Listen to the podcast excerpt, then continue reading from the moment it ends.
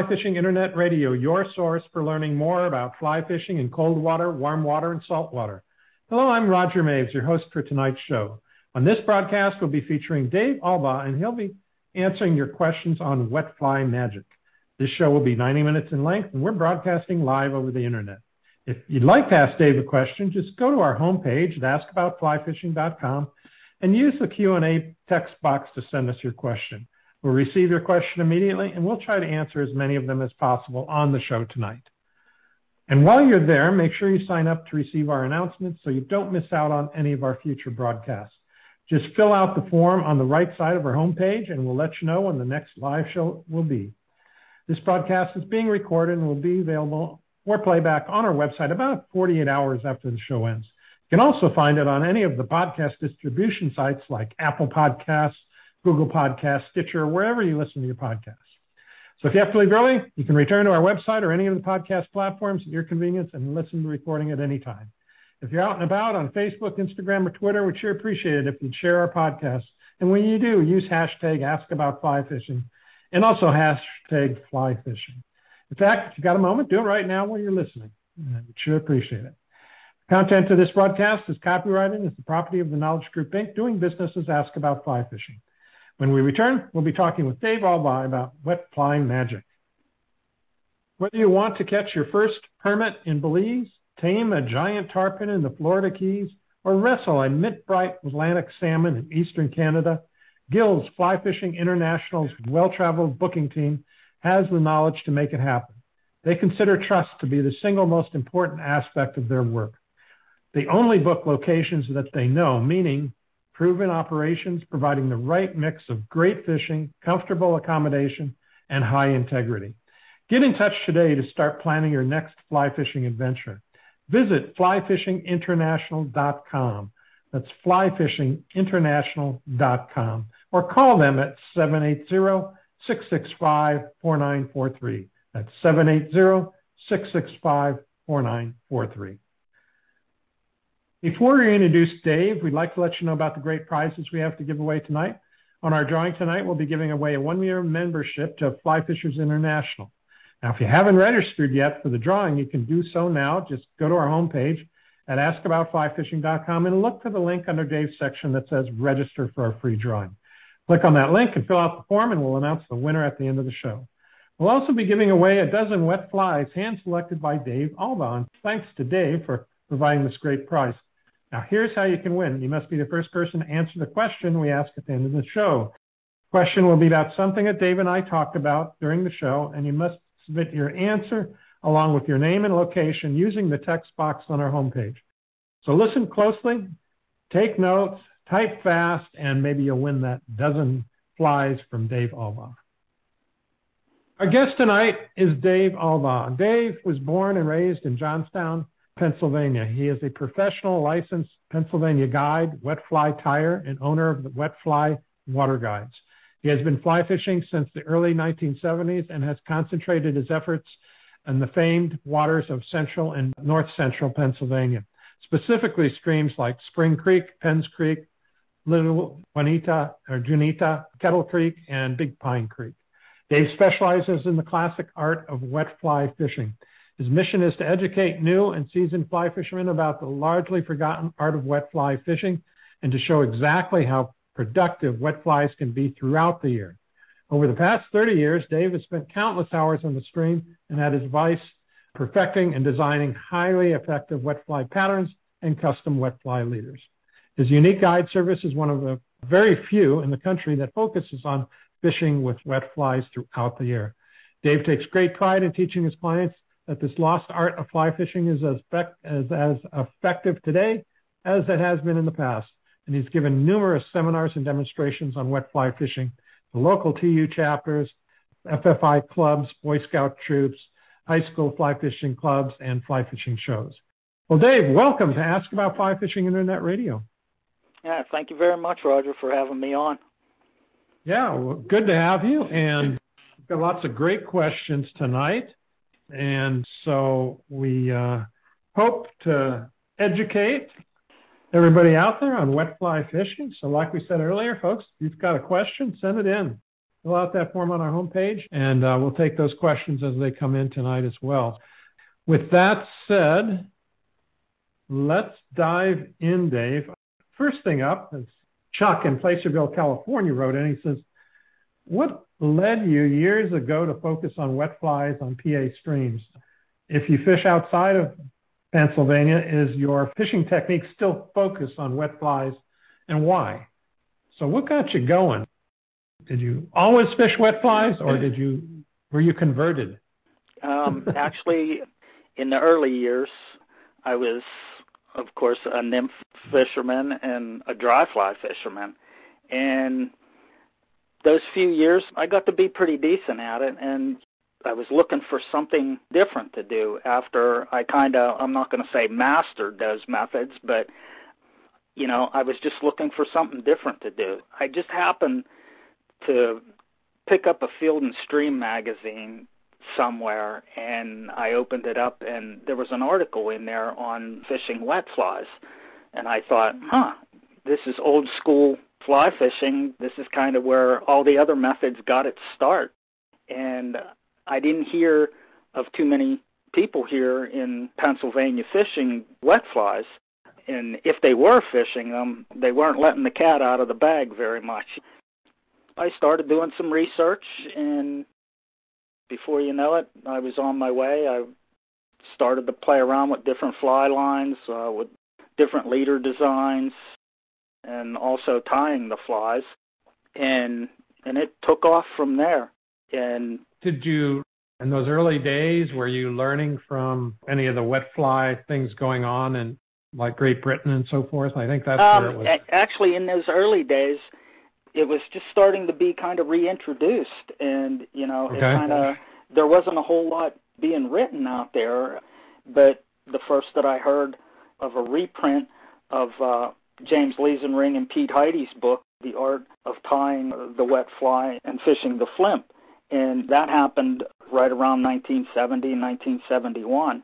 And then, of course, as the years went on, I started doing a little bit more research, and then in the mid 70s and early 80s, you know, you had Sylvester Nemes's three books that came out on soft hackles, and then another gentleman, Allen McGee, put out a book, and then Dave Hughes put out a book, and, and then Roger Fogg put out a book on wet flies, and it was kind of being all reintroduced at that point in those early years, and it was like I was kind of like sitting right there on the wagon and mm-hmm. and just riding along. I started doing some experimenting here in Pennsylvania, really learning the bug life, what's living under the particular streams that I fished, and that's how I progressed. And then, like I said, I started experimenting with fly lines and leaders and rods, and that's what drove me along. Yeah, so that's it was that early progression, and like I said, I was right there in the thick of things, and too bad I wasn't writing one of those books. but yeah, but yeah, but but at that point, my goal was never to do a book or and I wasn't even in the guiding part at guiding wasn't even in my mind at that point. I was just trying to learn everything that I could learn. And like I said, I didn't go back to the UK version of the soft hackles and the wet flies that they were doing there. I was just trying to concentrate on what was going on here in the U.S.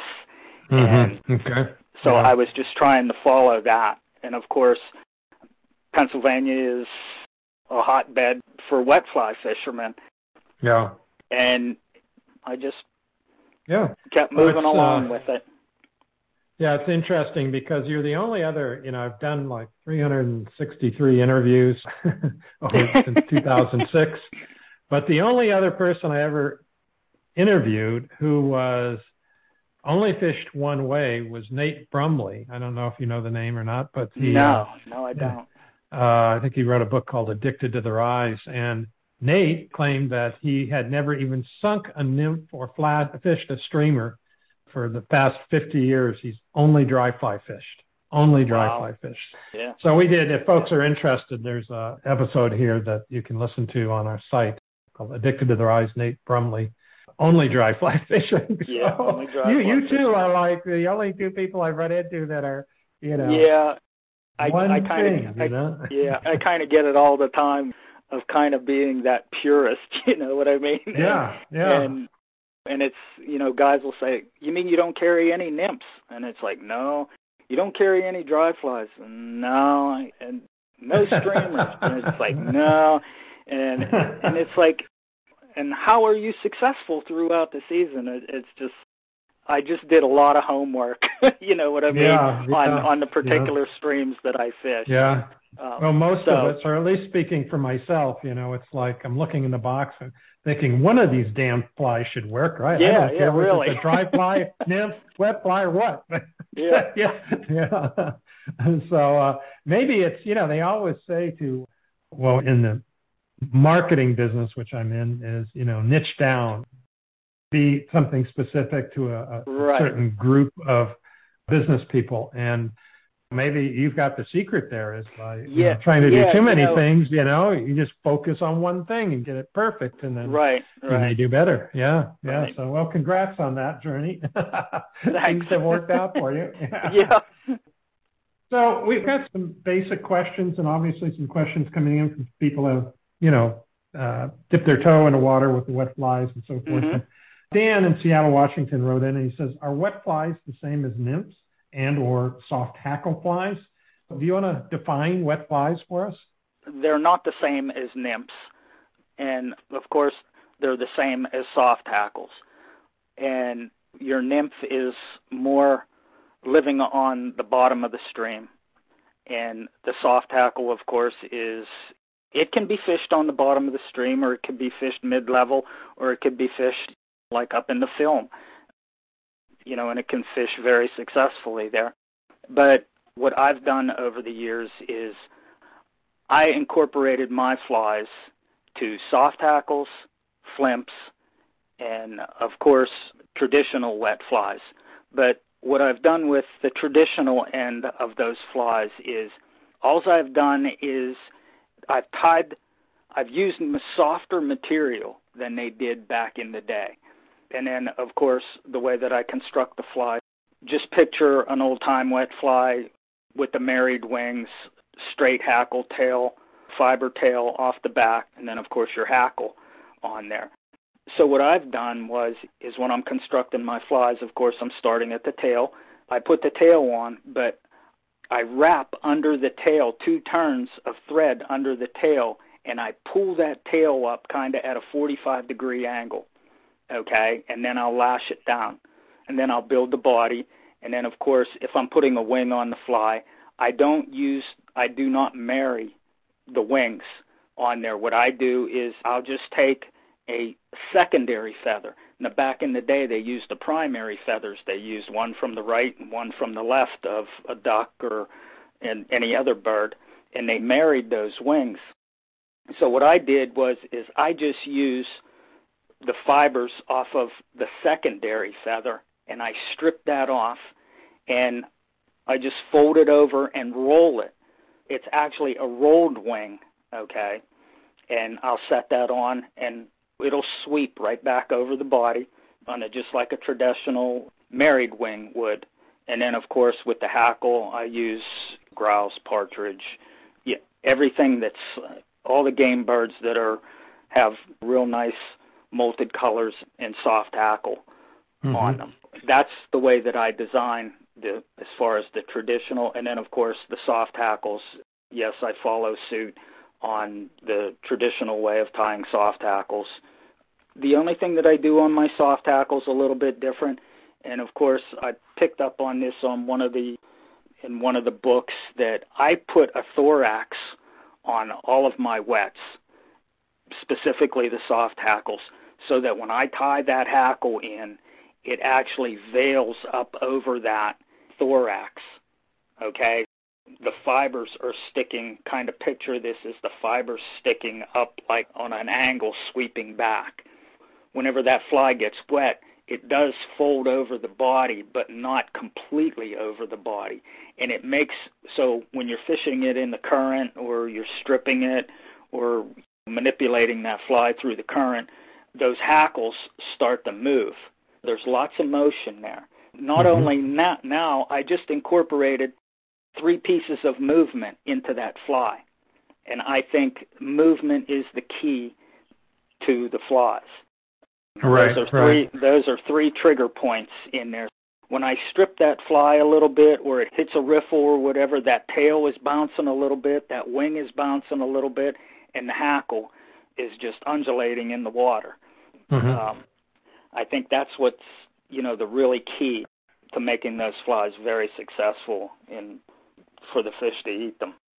What makes is it just the body that's the difference? So the flymph is actually kind of a tweener stage in between the nymph stage and the and the emerging when it's coming to the surface to break out.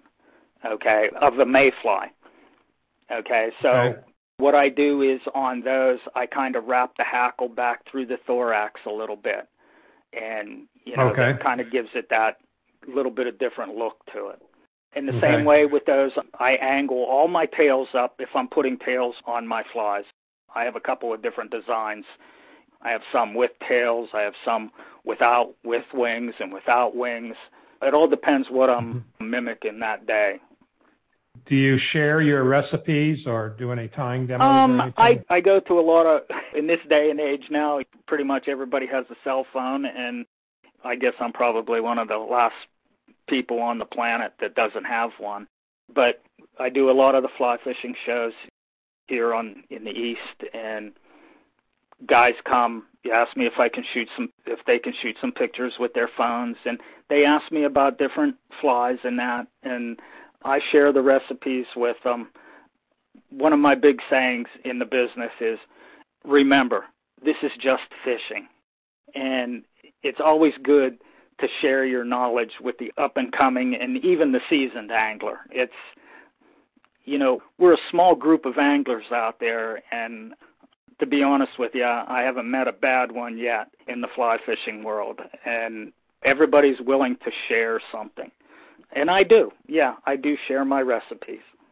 Do you are they published where some our listeners could find them on the internet somewhere? Uh, no, I do not publish. Okay. I'm not into the whole social media thing. I kind of like to stay under the wire a little bit. I know I'm probably shooting myself in the foot by not getting into that, but I kind of like to stay old school. You know what I mean? Believe sure, me, I've met, sure. I've, you know, I've met anglers on the stream, and and I'll be catching fish, and they won't. You know, and the next thing you know, it's like they come up and it's like, hey, what the heck are you using? It's like, you know, you're really putting the hammer on these fish. You know, yeah. and you know, a lot of times I'll open up my box and say, hey, here you go, try this. And next yeah. thing you know, they walk yeah. away, and when I've gotten emails from anglers like that, hey, I met you on the stream, and but to me, it's all about sharing the method and yeah, you know, yeah. Well, I've really, also uh, that's what I get a kick out of.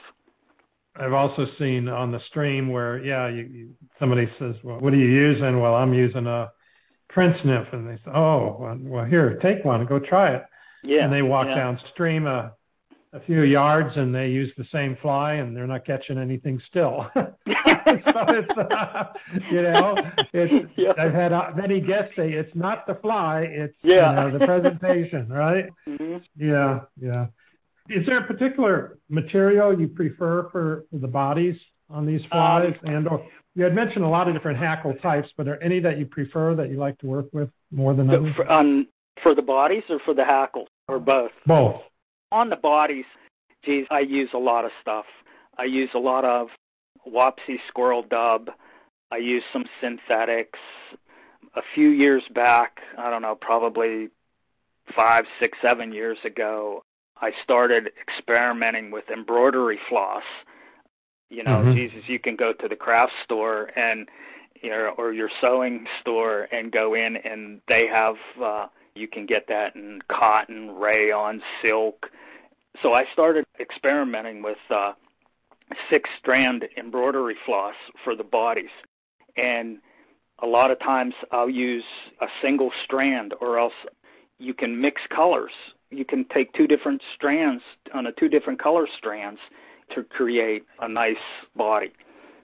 And like I said, the synthetic and the natural squirrel dub, anything rabbit, anything natural. And as far as the hackles, well, of course, partridge probably being right up there on the top of the list. I use a lot of partridge. I use a lot of grouse, woodcock, any of the game birds, turkey, hen pheasant, cock pheasant, some duck, some feathers off of the ducks. It's endless. And of course, being somewhat of a hunter too really helps. I have a stash of a lot of that. But yeah, the partridge, hackle, and grouse I tie a mm-hmm. lot with. Okay. Just a follow-up question on your fly patterns. Either Ron wrote in here on the internet asking if there's any place where you can just see the, the patterns you've tied. Any pictures anywhere out on the um, internet? Actually, no.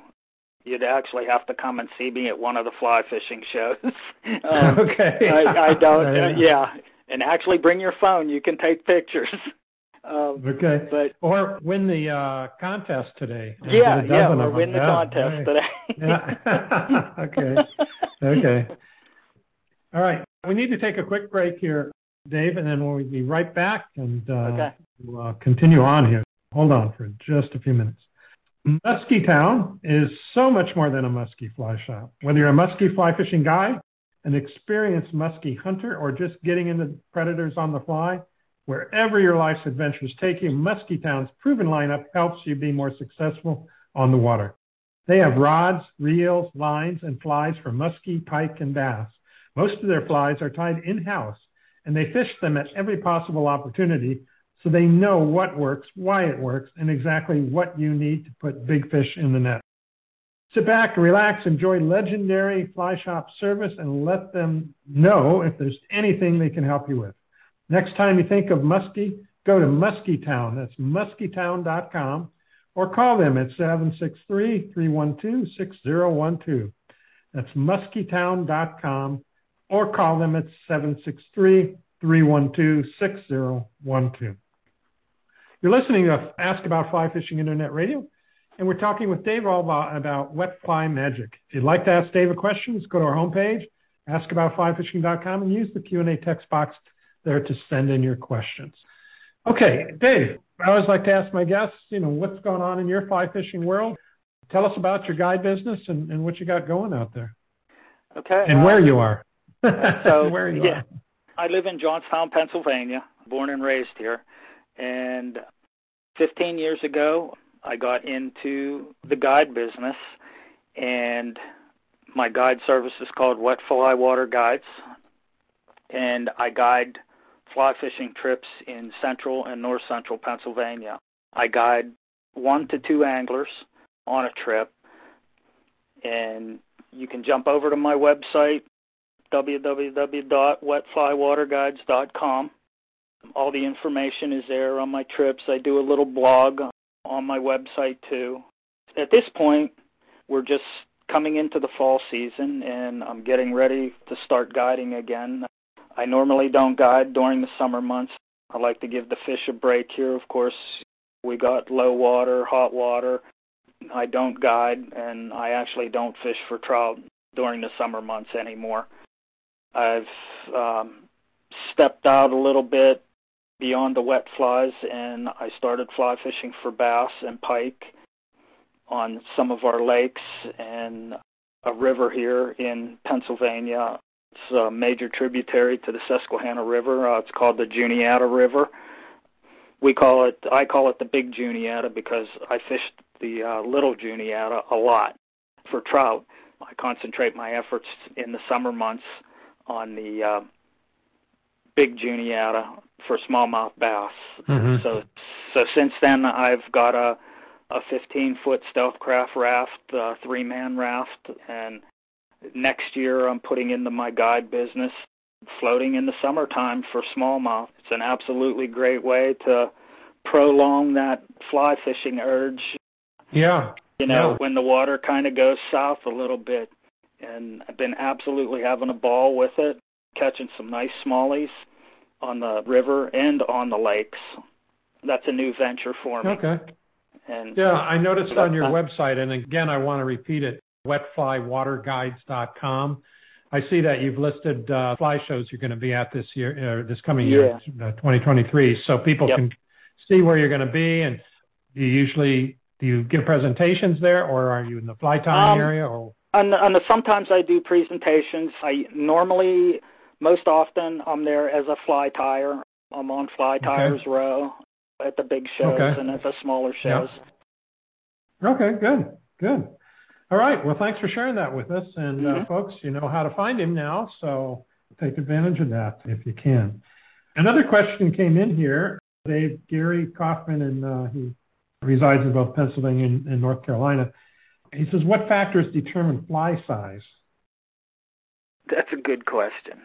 Whenever I go to the stream, I'm checking everything out. I'm looking what's flying around. I'm looking what's on the water. I'm looking what's in the spider webs, what's on the leaves.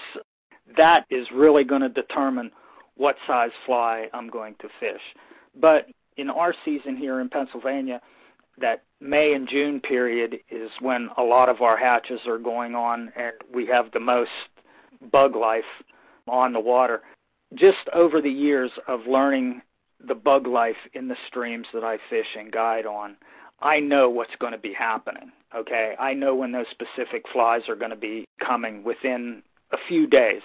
And like I said, I did my homework very well on the streams just by learning the aquatic bug life.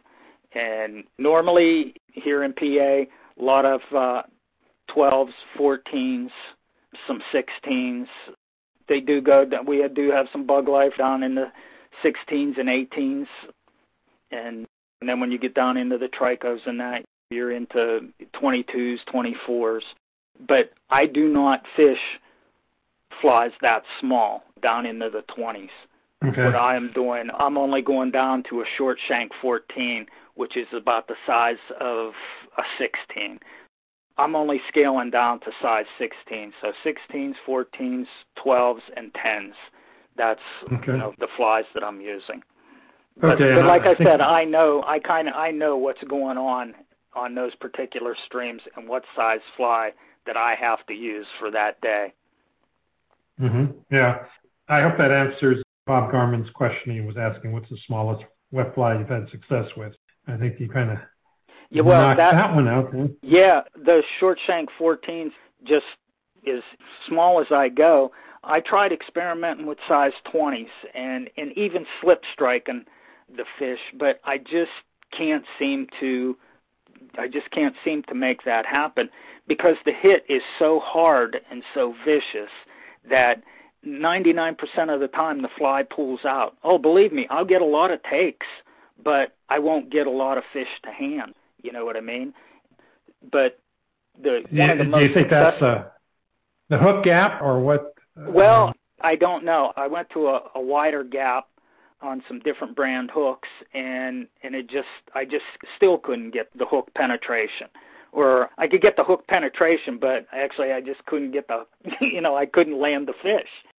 But you know on the, one of the most successful flies, the small flies, was I tie a uh, short shank 14 blue wing olive, and I've had really good success with that fly in the spring of the year, in that March and April period, and that was one of the a memorable trip with that small pattern.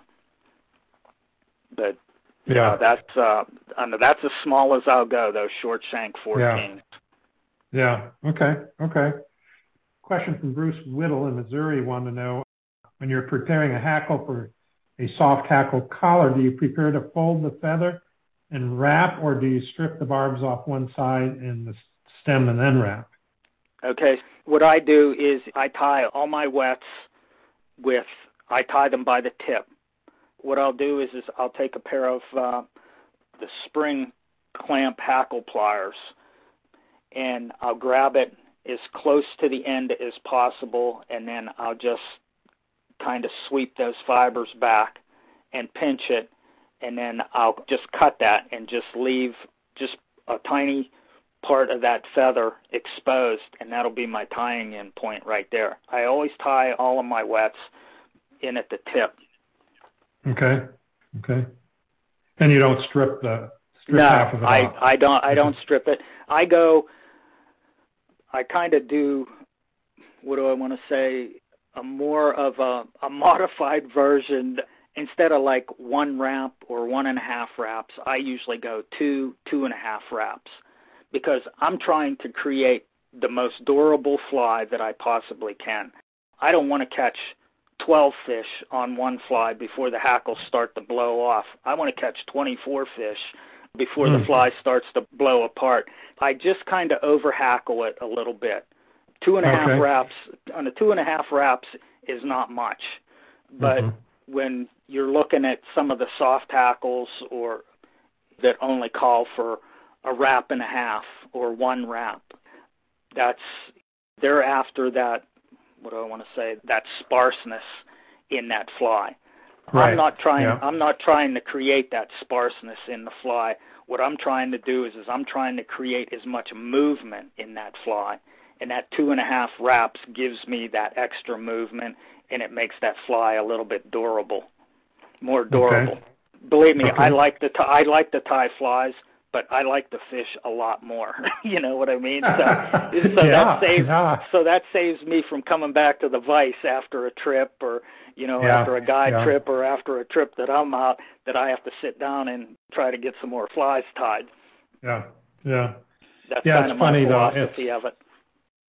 You know, I like to fish the salt and go down for like tarpon and permit and bonefish. And what's interesting is I always take down a whole bunch of flies and I always come back with a whole bunch of flies because in the, in the salt water you're using heavier leader and tippet, right, and right. you're not getting hung up on rocks and sticks right. and stuff like that. And and then usually when you use, lose a fly, it's because you got the gill of a tarpon cut your line, or right. you know, a permit permit yeah. wrapped you around some coral but it, it was all great fun while you lost that fly. But right. not like trout fishing where it seems like, you know, like every 20 minutes you might be losing a fly to something. Yeah, yeah, you know, right. Trees, rocks, right. logs, and not so much fish. But, uh, You're right. but anyway, it made me think of that. Yeah.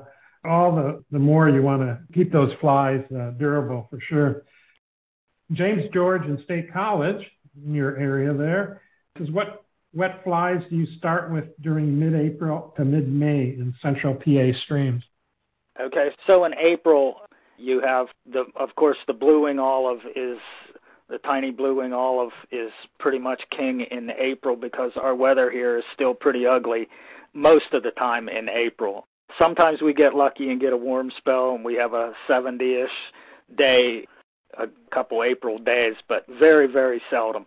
The blue wing olive is good. That blue wing olive that I was talking about on that short shank 14 was a good fly for me. I also pay attention to, and of course James probably knows, he probably fishes Spring Creek a lot like I do. You're watching for the grannom right there in mid to to mid or late April. Usually it gets started on Spring Creek first, and then after that it moves to the Little J. And I fished a grannom hatch on Spring Creek a lot in that April period. And then when May comes, well, everything's starting to come. You got your sulfurs, your Cahills, your March Browns. It's kind of like a hodgepodge at that point. And like I said, I'm fishing the hatches as it's happening.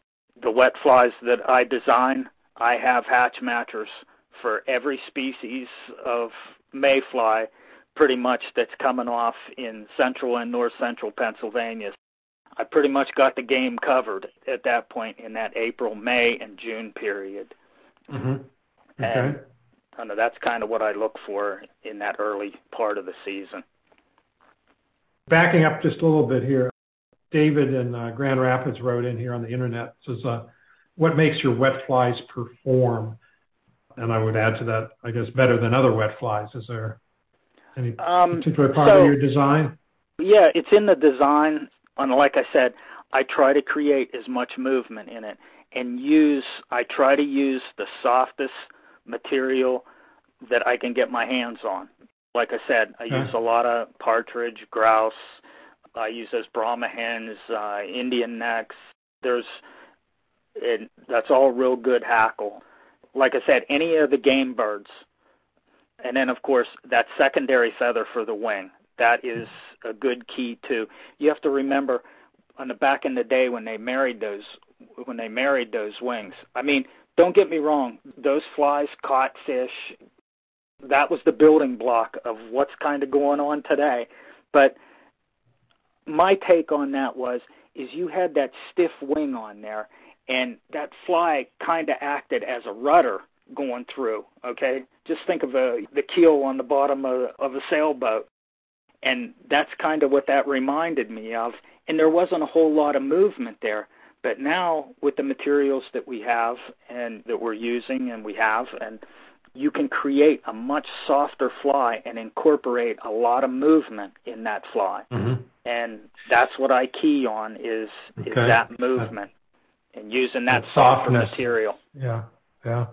Now, when we talk about a wet fly, whether it be a flymph or a, a standard wet fly, are we basically trying to imitate, whether you're fishing on the bottom, middle of the water column, or upper, is it all basically trying to imitate an emerging insect? Is that Correct. The, the purpose? Correct. Okay. Okay. So in, and that's in where you're getting all that movement of right. opening up and things coming out of it and air bubbles right. and all that stuff. Right. I try not to, for personally myself and the way that I guide, I do not get my flies to the bottom. Okay. I'm covering the mid to top section of the water. Okay. I'm not dredging my wets down on the bottom. I'm covering that middle column of the water and I'm covering that top end of the water. And, and is that because the, the, place that you feel the fish are seeing that emerging insect Correct. more and often? In, and yeah. usually in that, when you're in that May and June period here in Pennsylvania, that's when a lot of our mayfly and caddis activity is happening. I mean, everything is starting to hatch, and there's something different every couple of weeks one pattern comes in, you might have the sulfurs, and then you'll get an overlap of Cahills on top of that. Then you'll get some March Browns. It's really neat because you can cover two to three hatches at one time. That's what really makes it unique, and it kind of ups the game in your favor a little bit, you know. yeah, and we need to take a quick break. I'm going to leave and come back to what you were just talking about because there's a question kind of that relates to that that I can I think you can stem off of what you just talked about and answer. So uh, hang tight. We'll be right back and we'll take that right from where we left it.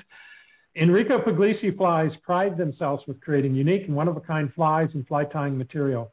Enrico has been experimenting with durable synthetic and natural materials to create flies that catch fish for more than 20 years. His innovative products, including brushes, fibers, and components, have made a major impact on the direction of saltwater fly fishing, and his methods and materials are respected worldwide. Whether you want your flies hand-tied for you or you'd like to tie your own, be sure to visit Enrico Puglisi Flies and browse through their online catalog. Visit epflies.com and do a little shopping today. Again, that's epflies.com. You're listening to Ask About Fly Fishing Internet Radio. We're talking with Dave Albaugh about wet fly magic. If you'd like to ask Dave a question, just go to our homepage, fill out that form, and send us your question. We'll try to get it answered here tonight. Okay, we did, the question I was referring to was Roberts, who resides up in Maine. He says, what is your favorite go-to wet fly when there is no hatch in progress and you do not have a favorite progression of flies if you're not getting any action? So what you just said made me think about his question because plenty of those times when you don't, you may not right. know what's coming off or, or whatever. Right. Is there, right. is there a searching fly that you have? I have one searching. I have one particular searching fly that I created years ago, and I call it the Magic. Okay, and it's a very simple pattern, but the thing just seems to work on all of here in central Pennsylvania and in north central Pennsylvania. It's just one of those flies that I really, really have the most confidence in. It's probably all the flies that I have in my box, that's like the one that I really have the top confidence on. When nothing's hatching, that is the fly that goes on the point fly. And do you So- can you describe what that looks like or what it's constructed? Yes, I tie them on short shank 14s, of course, which is as I said, about the size of a 16. And then I tie them on 14s, I tie them on 12s, and I tie them on 10s. And it's, believe me, it's no secret. What it is is Wapsi squirrel dub, fox squirrel dub, with a gold rib, either wire or uh, thin tinsel. I like to use wire because it just builds a little bit of weight into that fly.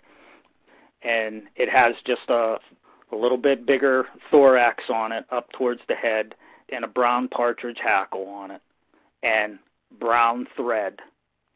Don't use black because it won't be as effective. it's a uh, it's like a chocolate. Actually, I have some here on my desk. Uh, actually, it's it's like a rusty brown thread. Or what about the? Uh, or what about or the a, no, let's put it this way: it's a Coachman brown thread. How's that? Okay. Tail, no tail on it. No tail. No okay. tail. And that is my go-to fly. I know Bob was probably thinking that the pheasant tail soft hackle was probably my favorite, but that's kind of an inside joke with Bob and I. Actually, oh. I've guided I've I've I've guided Bob quite a few times uh, here in okay. Central PA, and he's always busting on me about the pheasant tail. So he knows okay. that's not one of my confidence flies. so I'm sure All he's right. getting a good chuckle at this point. But yeah, okay. that's um, okay. but that's the go-to fly whenever there's no hatch on. And you know, and how I progress through that, as I said, the streams that I fish here, as soon as I get to the water, I do that little bit of survey. I look, and if nothing's happening, I usually have a set of three flies that I put on that I start with, okay? And then that's my starting point, and then I play the game from there. If I'm not moving any fish, then I start switching. I start switching up. But my philosophy always was is dark, medium, and light, okay? And it doesn't matter where I would put those flies on either on the point fly or on the droppers you can just switch them around. But I would always start dark, medium, and light. And I do that too. Say if, if I'm going to Montana or Colorado or anywhere, a stream that I've never fished before, that's how I start out in that color combination. And just trying to search out what they're keying in on, whether it be a dark Correct. fly, medium, right, dark, right, or, or a light fly. Yeah. Right. Hmm, interesting. Okay. I know we'll talk here in a minute about tandem rigs and droppers and so forth. Mm-hmm. So we'll come back to this question in a minute. But um, I want to kind of finish up. Oh, there was a question about the reverse hackle wet flies that you see with Tenkara a lot. Yeah, Is, I you know that's that? no, I never dabbled in that. I talked to a few gentlemen um, that has done that, and I looked at the flies, and the flies are tied pretty sparse, just like some soft hackles but only thing the hackle is pulled up over the eye instead of sweeping right. back over the body. And I'm sure there's right. lots of movement in that whenever that thing is coming through the water. No, but I've never dabbled into that that okay. aspect of the okay. game. Are there any favorite flies you can recommend to folks? Or are all your flies your own creations? Are there any um, any yeah, classics or anything? Yeah, oh yeah, yeah let's I'll throw out there three classic flies that I really think are true fish grabbers. First of all, the winged hare's ear is always a great fly. Old time wet fly still produces as it did back in the day. And of course, the next fly is a brown hackle peacock. Great fly. I've taken a lot of trout. I've taken steelhead on a brown hackle peacock. And of course, the number one fly, um, of course, in uh, northern part of PA is the picket pin. The picket pin is king in, in northern PA on Big Pine Creek, Kettle Creek, a lot of the free stoners up there. Very classic fly, classic wet fly, traditional flies. Right. Okay.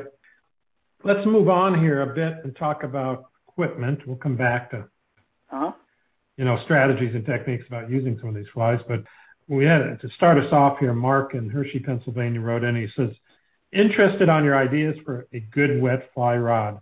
I bought a four foot ten, four weight ten foot rod to improve my wet fly game. The majority of the time I fish upstream presentations, but I will also incorporate downstream presentations when called for. My rod is a very sensitive tip and a good backbone to pick up intermediate lines, but is a bit too fast. I like, I feel like most rods these days are too fast, especially for here on the East Coast where the wind is rarely an issue. I like 10 foot plus rods so I can use a longer tippet and manage line well, but I can't seem to find a rod that is suited for my style of wet flies. Usually when I ask people at stores, they think wet flies means cast across and hope, and there is so much more to it than that. What characteristics do you prefer in your rods? Very okay, thought out so, question. Yeah, great, great, great question. Pretty much in the beginning stage of this method with me, I fish medium action rods. I have, gosh, I have Sage, I have uh, Powell, I have Orvis. Those are my go-to. Five weights, medium action. That served the purpose for many years, and and it just got. I used those rods over the years, and I got very used to them, you know, with this method. But then finally, I kind of discovered bamboo. Okay, I took the method a little bit back to its tradition, and I had a couple of bamboo rods made for me by a maker here in Pennsylvania, and I wanted a, a stiff butt in in the rod medium through the middle and slow at the tip, okay, so that I could get that action and actually it would be almost like a buffer whenever that fish would hit. The rod would flex more at the tip and down through the middle. And I went to bamboo. All of my rods are eight and a half or nine foot. Ten foot is a real good rod I actually I fished with a gentleman some years ago that had a Hardy's Gray 10 foot rod, and I watched him maneuver the line over some differential currents and moved was able to work those flies in through those different currents and that and lift it up. Yes, longer was better at for that. A 10 foot, but like I said, I'm more prone we're kind of creatures of habit and eight and a half just seems to be my habit. And I just never experimented with 10 footers but I know a couple of guys that fish 10 foot rods with wet flies and they perform very well.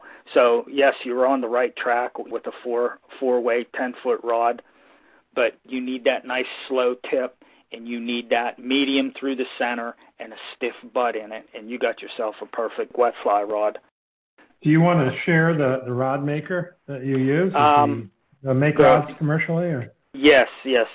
The rod maker, his name is Jim Downes. And Jim is, he's a really good maker, stands behind his product 100%. Believe me, I've broken one or two of his rods a couple of times, and I've taken them back, and he's treated me very well on repairs. And of course, he makes rods that he wants the angler to fish with. These are not bamboo rods that you put up on your wall, you know, and you ooh and ah over. These are fishing rods. And when I first met him, he gave me a rod to go try, and he says, "Here, Dave," he says, "take this thing out and beat the heck out of it," you know. And I'm like, "Geez, oh man, you know, mm. the thing is absolutely beautiful." And you're telling me to treat it like, you know, like yeah. a piece of a piece of tree limb but yes, very good maker, and that's uh, he's done justice by me. And actually, um, if anybody is interested, he has a website, and actually he has my specs for the rods that he has built me oh, um, nice. over the years. Yeah, so you can call him up and say, hey, I talked to Dave Albaugh, and he says you have the specs. Actually, the rod that he designed for me is a modified Garrison taper and the rod performs well, picks the intermediate sinking line up off the water like a dream. And it took a little bit getting used to going from graphite to bamboo. It's a whole different cast in itself. You kind of have to slow down a little bit, let that line open up, and and it shoots the line very well. But Yeah. You know? You know that's another alternative to go to uh, besides graphite. Do you know happen to know his name of his website? Um, his domain name? Yeah, I think it's J Downes. But if you type in, would it be uh, L, L, LJ Downes? Yeah, LJ Downes. Yeah, if you type, if you Google him up, yeah. he's there. Yeah, Great LJ Downes. For you folks interested, LJ Downes, D-O-W-N-E-S, rodcompany.com. Yeah. Again, that's LJ Downes, Downes, rodcompany.com. Yeah. Hey, thanks for that. It's yeah, a good lead yeah. for these uh, folks yeah. that are really interested in the wet fly fishing. So, and one of the reasons too that I switched over to bamboo, I wanted to bring a little more of the tradition back into what I was doing, mm-hmm. and that's just the way that they did it back in the 40s and 50s and 60s. I they fished with bamboo and they fished a brace of wet flies, and I wanted to kind of continue that tradition a little bit, but I just kind of tweaked up a few things of what they did back then to bringing it up to the 20th century. mm-hmm. Yeah, yeah, yeah. Well, good. Listen, I've got to take another break. When we come back, we'll talk more about some equipment and strategies and tactics and finish the night off. So hang tight. We'll be right back. Fly Fishers International needs your support. Its conservation projects at both the national and club level are addressing critical issues of importance to fly fishers. The organization provides grants to help with the restoration of habitats like Wolf Creek in Idaho and Sands Creek in Delaware County, New York, and funds projects that collect valuable data about fish and their habitats like the Peacock Bass Study in Miami, Florida. FFI's core values remain unchanged to serve as a strong advocate for fly fishing in all waters for all fish and to preserve and promote the arts of fly casting and fly tying and to help ensure future generations can continue to enjoy these one-of-a-kind experiences. These efforts won't be nearly as effective without your help. If you're not already a member, we invite you to join Fly Fishers International as they work to cultivate conservation, education, and community within the sport of fly fishing. Join Fly Fishers International today and help support their fine work. For more information, go to their website at flyfishersinternational.org. Again, that's flyfishersinternational.org. You're listening to Ask About Fly Fishing Internet Radio. We're talking with Dave Albaugh about wet fly magic. Um, if you'd like to ask Dave a question, use that form on our homepage. Fill it out, send it in, and we'll try to get your question answered. All right, Dave. Another Dave, and I'm just going to say Dave Budd in Vail, Colorado, yeah. if I can't pronounce his last name obviously knows you, and he says, "Hi, oh, yeah. stranger." Two yeah. questions. You, you used to swear by an old Orvis fly line for your down and across approach. Do you re- recommend these?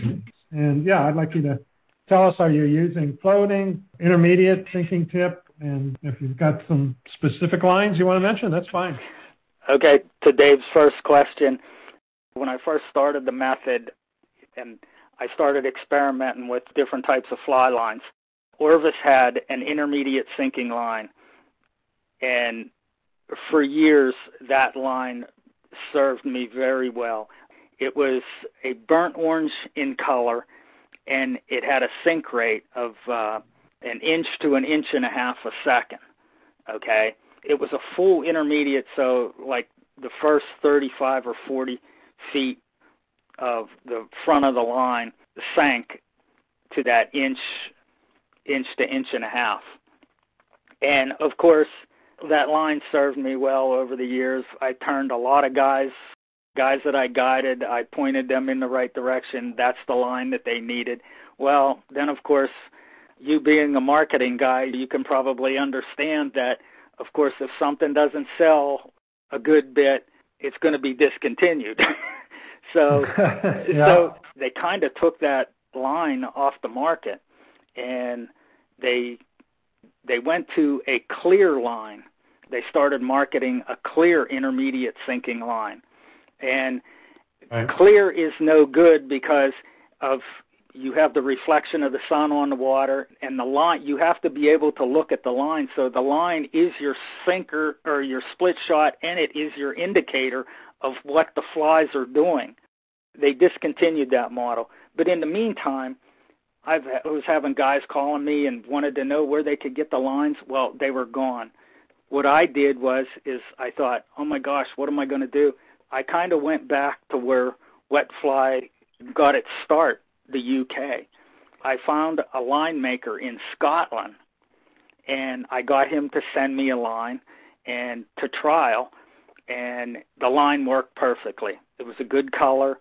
It was kind of a lighter green color. You could really see it on the water very well. And I started getting fly lines from him, and I started pointing everybody to that maker. Well, then of course COVID hit and kind of blew everything out of the water, and I don't think he's still recovered yet from that. I haven't spoken to him for a while. But mm. in the meantime now, I started doing some more research. Cortland has a line now on the market. It's in their classic series. It's a full intermediate. It sinks an inch and a half to two inches a second. Absolutely perfect. I've been pointing guys in that direction. I have one of them in my arsenal that I trialed before I started directing anybody to buy that line. I trialed that line for a couple of months and it fished absolutely great. So Cortland has a line now. Davis, you're in the market for a new intermediate sinking line, that's what I'm recommending to fish with wet flies. It has a great sink rate and it performs great and the color is absolutely great to see on the water. Hmm. Okay. So, Good. Okay. The second part of his question was when are you coming to Colorado to fish and visit? Yeah. hey, buddy, if you have a bed, uh, you know, let me know. Uh, I'm always up for another trip, but I don't know. I just came back from Labrador here uh, oh, a few a nice. few weeks back, and uh, flying was not to my liking. It's yeah, uh, it's a pain know, nowadays. Oh my god! Oh my goodness! It was a real catastrophe. But I got there. I fished. I did real well. But hey, as soon as uh, as soon as we get some more pilots, I'll give you a call and I'll be out. yeah, and if you come out, let me know. I'd sure like to meet up with you as well. Yeah, and, yeah, uh, yeah, yeah. So, uh, uh, well, sounds good. Let's see here. Talked about the uh, so primarily you're using just intermediate sinking, no floating, no sinking tips, just intermediate sinking. Um, no. No. so, so, all right. So, the backbone of the system is the intermediate sinking line, which I am using probably 99% of the time. Okay. I do use a floating line, and I do use a Class 5 full sinking line. I'll use that Class mm. 5 in the springtime or when the water is high so that I can get the flies down deeper. The floating line is when the water gets skinny. Say like in the fall, if we don't get any rain here in PA, we still have somewhat kind of low water conditions, but the water's getting nice and cool and, and the fish are starting to eat again. I'll use that floating line. The intermediate will be too heavy for that for that skinnier water and the flies will get hung up on the bottom. So I'll switch to that floating line. So I carry three spools with me. Floater, mm-hmm. an intermediate, and a full sinker. And I use all three of those lines throughout the season. It kind of makes me very versatile. Okay. That's, that's um, what I um, use. Uh, we did get a question on the internet about rod here that I want to just catch before we move on. All right. Drag, we answered your question on sinking tips. Okay. Lots of presentation questions coming in here. We're going to hit that next here. Uh, Treg wanted in Moscow, Idaho, wanted to know if you ever use uh, trout spey rods. Um, no, I haven't. Um, I haven't used a trout spey rod. Um, you know, kind of a real quick story. I did guide a gentleman one year. He had he came to the to the Little J to fish with me, and he brought a a spey rod, and there was just too much. What do I want to say? There was just too much water splashing with it, and our fish here are high pressured, you know, fish, and they kind of don't tolerate a lot of that splashing and thrashing around with a spey. Mm-hmm. But it just didn't seem to work, and I've never experimented with spey rods. Okay, okay. Let's move on and talk about terminal tackle. So how do you set up your terminal tackle? And I'll let's cover the question like Greg Nichols who asks about uh, fluorocarbon, whether that something you use makes a difference. So can you tell us how so, you construct your leaders right, and tippets? So, right. Let's start with the leader design. The leader that I build is I experimented with this leader, and it is it's pretty. I consider it pretty specific to fish wets. It's an eight-section leader, and it tips out at uh, to 4x. It has eight sections in it, and it starts with um, 0.021, and it tapers down to 4x. And then, of course, I incorporate dropper loops into the terminal part of my leader. Okay, this is a blood knotted leader, and I put two dropper loops in it. And if you go online, you can look and see how you tie that dropper loop. If you hold the leader straight up, that dropper loop sticks straight out, on the straight out to the side. On my droppers, I use .015 tip or material, which which is almost like 25 or 26 pound test. Okay, and I know some guys are going. There ain't no way that you're catching fish on those on that stiff of a dropper. And over the years, I've caught numerous doubles. I've guided guys that have caught doubles and triples. It definitely works. You need that stiff material, that .015, to hold it out to the side, to the side of the terminal part of the leader. You will get some wrapping whenever you strip in and say you grab it and you're moving to a different place and you look. Sometimes it'll be twisted around, but 99% of the time, that twist will come out in the air or in the water, okay? And those droppers will float free from the terminal part of the leader. Okay. And the droppers are anywhere from six to seven inches long and the tippet, I usually go probably about 24 to 26 inches of tippet. Loop-the-loop connection on the butt end to the fly line, to the loop on your fly line, and to the loop on the butt end of the leader. And down at the tippet end, I do a loop-to-loop connection. That would be on your .009 would have a loop in it, and then I also tie a loop in the tippet. So this makes easy on, easy off. In that spring period or the winter months, it's easy to change that tippet very quick with a loop-the-loop connection. I'm a half-decent blood knot tyer, but I'm not the best. And just think if you have a little bit of arthritis and, and it's 34 degrees out, that kind of just compounds the problem of tying that knot.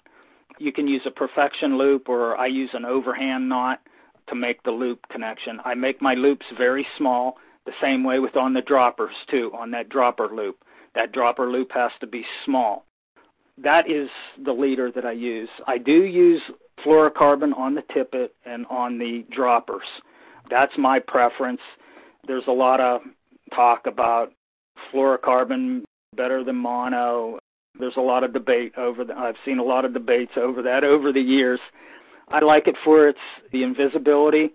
Um, of course, like I said, we're talking high pressured streams, and for the visibility, and of course for the tensile strength, and of course it sinks a little bit faster too. Okay. Okay. How many flies are you fishing normally? Two? I'm fishing three flies. I'm always okay. always fishing three flies. I never fish one or two. It's always three my take is on it is I want to up the game to my advantage of during the day when I'm out. Okay, so so that lets me experiment very very well with my fly selection. I could put a size 10 on the point fly, which is on the 4X, and I could put a 12 and a 14, or I can put three 10s, or I can put three 12s. I can mix and match size and color that just gave me like six different advantages of the game. Mm-hmm. Um, and you so, mix the colors like we talked about before, then too. Oh yeah, yeah. One. Yeah, yeah, on, on definitely. And like I said, I pay attention to the hatches, and I'm actually looking at those flies. And like I said, we do have some overlap of hatches. And what makes it very, very unique is we can have a caddis hatch going on when the sulfurs are on. I can cover the sulfur, I can cover the caddis, but then all of a sudden we'll get we'll, the Cahills will start to come on. So I'll get an overlap of Cahills with those sulfurs, and now I can cover all three patterns with one leader, okay, mm-hmm. and and those three patterns on that leader, and I just work the game to my favor very Great. well. Yeah, yeah. Let's see here. Okay. I think Tregway answered your question about knots. I hope that took care of that. Jonathan asked, uh, I've been using the climbing prusik, prusik uh, Minotaur to tie on my wet fly droppers. They can move easily up and down my line to adjust for depths, but they lock in place while fishing and when a fish is on. Have you tried these, or do you know anybody I, that has? I've never heard of that. Okay, I haven't have either. To, so. Yeah, I'm going to have to look yeah. that up. I've also had, you know, some guys ask me about tippet rings too, about yeah, putting a lot tippet of people rings. Using those. Yeah, yeah, where the droppers are, and I always tell them, look, that's actually one other knot that I have to tie onto that tippet ring. And right. I found that once I put that dropper loop in, again, the same as the tippet ring, but the dropper loop is pointing straight out, you know, in a 90 degree angle. And it stays in that position all the time. And of course, that knot does not move. That's built right into the leader as you're switching flies out throughout the day, all you have to do is replace the dropper material. And one, and I use a simple clinch knot. That's all onto the dropper loop. And the same okay. is on my fly too. On on my fly, I use uh, on a, just a simple clinch knot. Oh, your dropper loop acts as a tippet ring, basically. Correct. Kind of Correct. Thing. Yeah. Correct. Yeah. yeah. Okay. Good. Okay we're really out of time, but I'm going to run long tonight if it's okay with you, uh, yeah. Dave, just a little longer so we can sure. talk about presentation because we've got I've got a bunch of questions came in. Uh, everybody wants to know how you fish these wet flies. Rather than ask all these different questions, can you kind of run through the different presentations you use, whether it's upstream, downstream, across? Sure. And what your your whole presentation strategy is? Correct. Okay. Sounds great. Whenever I approach the stream, before I even step in the water, I'm doing a survey of the water. I'll either stand on the bank or take one step right into the stream, and I start fishing up close first. And of course, I'm swinging, I'm casting down and across, okay? So I'm casting at a 45 degree angle, and it all depends on the speed of the water, what I have to do to get a good presentation. I am after, say it's a real riffly on a piece of water going into a pool. What I down at a 45, down and across at a 45, and as soon as the fly line hits the water, I throw an upstream mend into it. And it all depends what the speed of the water is at that point of how many times I am going to have to mend that line to get those flies to float at a dead free drift. Okay? I start out with a dead drift first, okay? And this can change from day to day. Some days they'll want them flies just fished on a dead drift, just by mending. And you just follow the fly line with the rod tip. I hold my rod kind of up at a slight angle, not real high, but so that I have a slight belly coming off the tip of the rod, about 18 or 20 inches of bow in that line before the line settles on the water. Nothing real high. I don't hold the rod real high up, like you know, like if you were high stick nymphing. Okay, I keep the rod just kind of up on a slight angle, and I follow the flies through the drift. And normally, from where the flies touch down to about the first, oh, maybe 10 or 12 feet through the drift, that's where the grab is coming from very seldom the fish will ever take the flies straight downstream. Now, I will use that ring lift on occasion when the flies are straight downstream. I'll just raise the rod up nice and slow, and when I get up to somewhat of a decent angle, not straight up, but still at a partial angle with my rod up in the air, I just snap the line right off the water And there's no false casting because you want to keep the flies wet all the time. I make one cast. I pick it up and I put it right back down on another 45 and I fish through that run again. Okay, and then I just keep taking a couple of steps downstream. I might move maybe three or four feet. So I'm actually shotgunning all of the water. I'm fishing everything. I'm fishing up close, then I'm lengthening my line. I'm going out a little bit farther, going out a little bit farther, out a little bit farther. I might throw maybe 35, 30, 35 feet of line at that point, you know, before I cover everything. But I start in close first and I work my way out. Then if I see a run that's way on the other side of the river or whatever that I think is holding a fish or whatever, I'll move out into position. But I won't move over there until I fish everything in front of me first because there's fish laying out in front of me before I get to that end over there where I really want to fish. Right. So yeah, yeah. The other thing that I do too is in the dead drift doesn't work all the time. You have to experiment of how those fish want those flies presented in every day that you go. It might be a dead drift, maybe two or three days in a row. You go back the fourth day and you dead drift those flies, you won't move a fish. But as soon as you put a little jig into it or you strip the fly, and when I'm talking jigging the fly, that's when you throw out. And what I'll do is, is I'll bounce the rod tip and I'll get the line moving off the water kind of like a, a bow in the line. And it's almost, just picture yourself pounding a nail in the wall and you're just, you're stopping your hammer. And that's what I'm doing.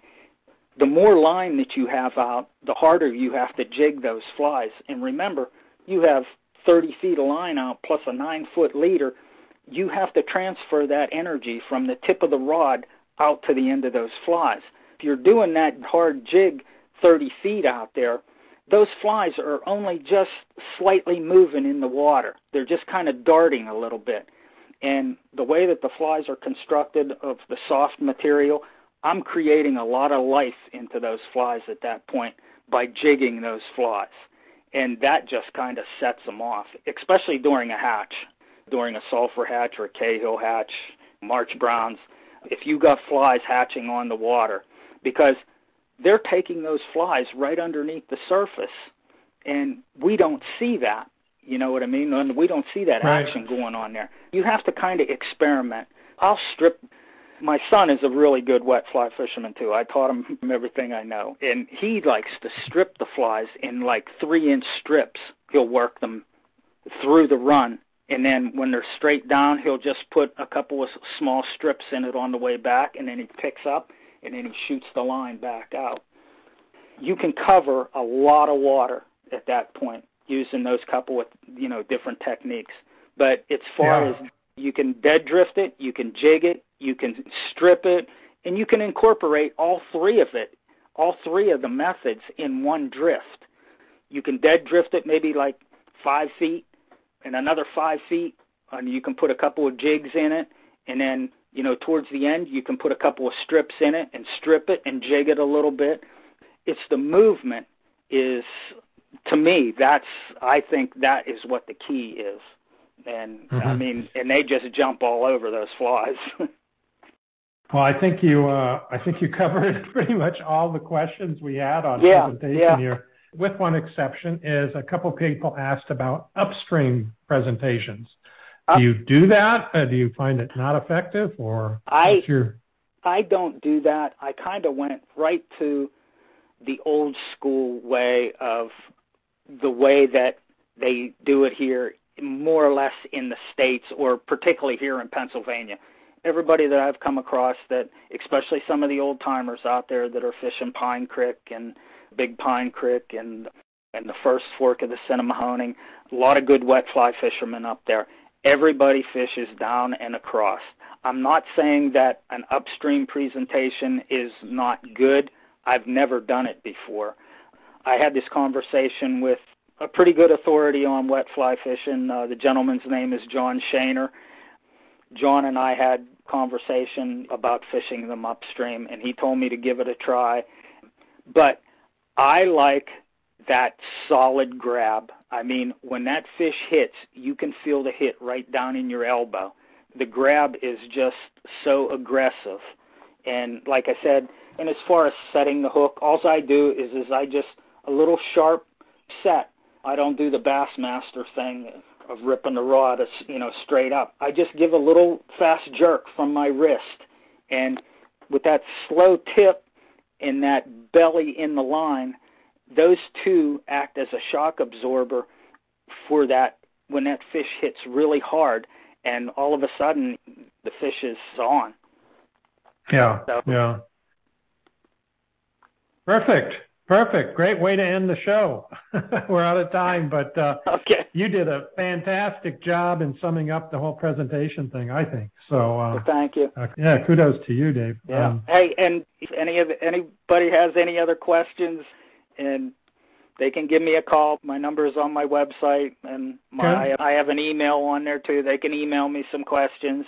And. I also, if they like the leader formula, I can send them the formula. No big deal. Like I said, remember, guys, this is only fishing. it's not brain surgery. well, it seems like it sometimes, uh, Dave. Yeah. uh, but uh, thanks for offering that. That's very generous of you to our listeners, and I'm sure yeah. some, some of them are going to take you up on that. So uh, sure, fantastic. Sure. Well, we are out of time, past time. I need to wrap things up. We're, if you stick with me, Dave, till the end, I appreciate it because we're going to give away a dozen flies. And uh, in the meantime, we're also going to give away a one-year membership to Fly Fishers International. Let me just do a quick break here, and we'll do those giveaways, and then we'll call it a night. Do you travel to fish? Medical and security emergencies happen. When they do, you can rely on Global Rescue, the world's leading membership organization providing integrated medical, security, travel risk, and crisis response services to travelers worldwide. Without a Global Rescue membership, an emergency evacuation could cost you more than $100,000. That's why over 1 million members trust Global Rescue to get them home when the worst happens. Don't travel without Global Rescue. Memberships start at just $129. And learn more about Global Rescue's program by clicking on the Global Rescue icon in the footer of our website, askaboutflyfishing.com, or in the sidebar as well. You can find it on the homepage. So check them out. Great insurance to have for your trips. Just a reminder to everyone, before you leave the website tonight, if you could please take a minute, give us your feedback about the show. You can find a link on our homepage in the section under tonight's show that says, what did you think of the show? Just click on that link leave your comments. We'd really appreciate it. So it's now it's time to give away a couple prizes. Winners for the drawing are randomly selected from the show's registration database. If you didn't register for tonight's show, it's too late now, but make sure you do so for our next show because you don't want to miss out on a chance uh, at some of the great prizes we have to offer. If you are the lucky winner, we'll get contact after the show and get you connected so that you can get your prize. We'll be giving away a one-year membership to Fly Fishers International, and to learn more about FFI, go to flyfishersinternational.org, flyfishersinternational.org. And let me just get my database going here, fire it up, and have it pick me a winner. The winner is Tom Zim, Zimina, Zimina, Zimna and Tom, congratulations on that. And I know you'll enjoy your membership with Fly Fishers International. And now we're going to give away a, we're giving away, let me just clear my queue, a dozen, oh, one last question. it's Rod. Rod put in here. I'll, I'll throw it out there for you. Uh, sure. Dave, do, do sure. you use CDC or not? I incorporate CDC in my wings, and I don't use it as a as making the fly float. CDC has a lot of movement in it, and I yeah. um, and actually one of the flies that I use it most in is my sulfur pattern for here in PA. Okay. It, okay. it just has so much movement in it, and yes, I yes I do use that. Okay, great. you got lucky tonight, Ron. I got your answer. He was persistent, so yeah, so you answer this question correctly. If you're the first one, then you're going to win Dave's dozen wet fly patterns that he's created, and uh, he'll send those out to you directly. So earlier on, we talked that Dave was fishing three variations of color almost all the time, kind of as a searching method. What, what were those three variations of color? If you can name those, then you might get a dozen wet flies here. Let's see if they they remember. Mm-hmm. And I am checking. It takes a minute here because sometimes things takes there's kind of a pause in what I say and when they hear it, and then they got to type. We're giving it a shot here, and I'm refreshing. And hold on here. Starting to come in. And it looks like he's got here dark, medium, and light. Are those the values we were looking for? Yep, Dave? that's it. Yeah, That's it. Okay, That's so correct. Dan Ito, Dan Ito in Kent, Washington, uh, other side of the world from you. yes, most Uh, definitely way over there. Yeah, yeah. Yeah, you did great, Dan. Dan, when you send me, you can use the same box that you just answered the question in. I've got your name and e- email address. I just need your shipping address, shipping address, and then we can get that. Dave will ship that out directly to you. So enjoy those flies. I'm kind of jealous, and uh, but uh, you'll be in on his secret patterns. You can maybe uh, dissect those and uh, see if you can replicate them. But I'm sure he's Dave's going to send you the ones that fish great. So uh, congratulations, Dan, and thanks for paying attention and listening. Uh, Dave, hey, thank you so much for being with us again and uh, uh, tonight. And it's just a pleasure to talk to you. It was just great fun tonight. Had a blast, and uh, thank you so much. Well, it was an absolute pleasure being on the show. Like I said, I viewed your website whenever we first talked, and I was, I felt very honored to be asked after I seen some of the presenters that have been on the show. Yeah, it's, it was pretty mind blowing for me. Well, you've joined uh, a group of yeah very well practiced and expert fly fishers, and you're one of them. So uh, Mhm. congratulations to you. yeah. uh, you did you did you did as good as anybody else on there. That's for sure. So Thanks. uh, thank you so much. Uh, hopefully everybody's found our archive, podcast archive on our website. If you haven't, look for the link at the top line menu. You can just go up there, click on podcast archive. You'll see the first option is search archive. Click on that. Then you can search by keyword, or you can go down the categories and click on the categories and see what shows we've got listed under those categories. So check it out. I'm sure you'll, you know, we've got over 360 shows now. I'm sure you'll find something there that will enhance your knowledge about fly fishing. So enjoy. Our next broadcast will be on September 21st, 7 p.m. Mountain, 9 p.m. Eastern Time. And on that show, I'll inter- interview Steve Ramirez. And our topic for the show will be casting forward, casting onward, and seaward. Steve is a fly fisher, writer, educator, master naturalist, philosopher, and outdoor adventurer. He's traveled four continents writing about fishing, landscapes, human cultures, and the natural world. He's written for many of the major periodicals and is publishing his latest book, Casting Seaward. This book is the third in a book that a series that started with Casting Forward and has was followed by Casting Onward. Join us and hear Steve's thoughts on fly fishing, conservation, restoration, and his hopes for the future of the planet Earth. And you can add this to your calendar if you just go under Steve's picture on our homepage, click add to calendar, put it on your calendar, then you'll be all set to attend the live show. And I'd like to thank Fly Fishers International, Muskie Town, Global Rescue, Gills Fly Fishing International, and Enrico Puglisi Flies for sponsoring our show tonight. Don't forget to visit our website, askaboutflyfishing.com, and make sure you're signed up to receive our announcements so you don't miss out on any of our future broadcasts. Thanks for listening, Ask About Fly Fishing Internet Radio. We hope you enjoyed the show. That's it. Good night, everyone, and good fishing.